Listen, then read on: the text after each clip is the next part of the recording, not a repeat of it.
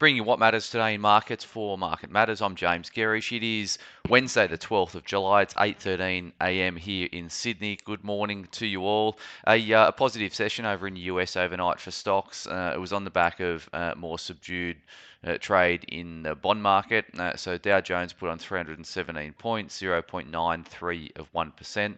Uh, the S&P put on 0.67 of percent, uh, and the Nasdaq uh, was up 0.49 of 1%. Of course, that comes on the back of a very positive session in Australia yesterday. We put on 1.5%. That was 104 points for the uh, S&P ASX 200, closing at 71.08. It continues to um, uh, uh, find support at 7,000 and it's rallied very strongly from that. Uh, SPI futures this morning are up 35 points, so we're likely to build on yesterday's gains. Uh, and looking across um, uh, the, the, sectors that did well in the US, commodities were uh, a major beneficiary of the move. So higher commodities will underpin a positive day on our market, I suspect. In terms of US bond markets, as I said, they're a little bit more subdued. So the two-year yield was up one and a half basis points, 1.5 basis points at 4.87%. Remember that uh, hit 5.1% uh, last week. Uh, in terms of US 10 year yields, uh, they were down two basis points, 3.97%, uh, so back below 4%. In terms of the US 10 year yields, uh, we're looking for this spike and test of that 5.1% in terms of the US 2 year yield, and that looks to have played out. In terms of commodity markets, mostly higher last night. Crude oil was up 2. 0.15%, uh, uh, trading at 79 spot 36. Uh, gold prices edged higher; they are up 0.36 of 1% or $6. Uh, they're trading at $1,932 an ounce. Copper was a little bit lower, but not materially so. It's trading at 375 a pound. And iron ore edged higher yesterday uh, was up about 1%.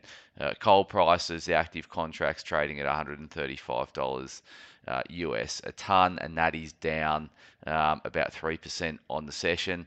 Looking at the ETFs that we track in the US market to get a read on our uh, uh, local commodity uh, sectors today, the lithium ETF put on 0.31%.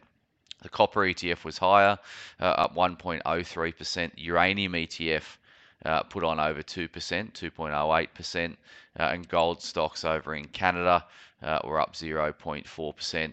The US dollar was a little bit lower overnight. The US dollar index fell 0.3%.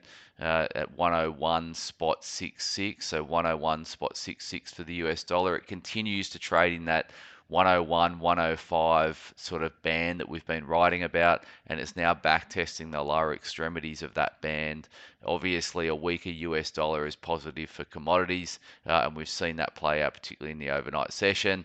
Uh, the Aussie dollar is at 66 spot 88 US cents, and BHP ADRs uh, are up over 2% uh, trading in the US overnight, and that's what's supporting the SPI futures, uh, which are up 35 points or 0.5 uh, of uh, of one percent.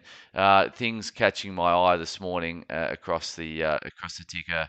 Um, I, don't see any broker moves out as yet. Uh, but um, but they could be out and they haven't been included in my report.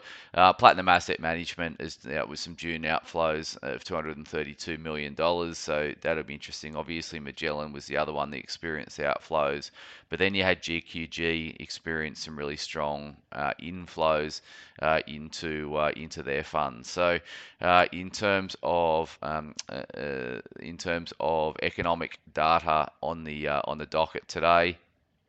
We've got the New Zealand Central Bank uh, deciding on interest rates at midday, uh, high noon. So they're, they're expected to keep rates on hold 5.5%. The official cash rate in New Zealand is 5.5%. They're expected to keep it uh, there, so no change expected over the Dutch this morning uh, or today at lunchtime, I should say.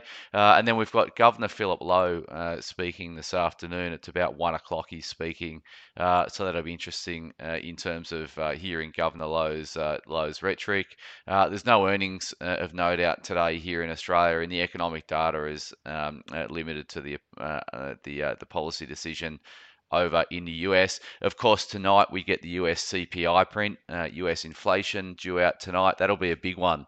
Uh, so the market is uh, positioned, consensus is suggesting a number of 3.1% for June.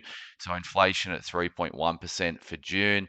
Um, uh, obviously, you know, a weaker number and the market will, will rally a high number and the market will price in further interest rate uh, hikes and probably fall. So uh, that'll be a big one over in US uh, tonight. In terms of the market matters report today, it's it's uh, it's it's Wednesday, so we look at portfolio positioning. Uh, we've also included a video on FY23 performance across a suite of Market Matters portfolios. Uh, so keep an eye out for that at 9:45 as we focus on the Market Matters suite of uh, portfolios. Uh, and as always, thanks for starting your day with Market Matters.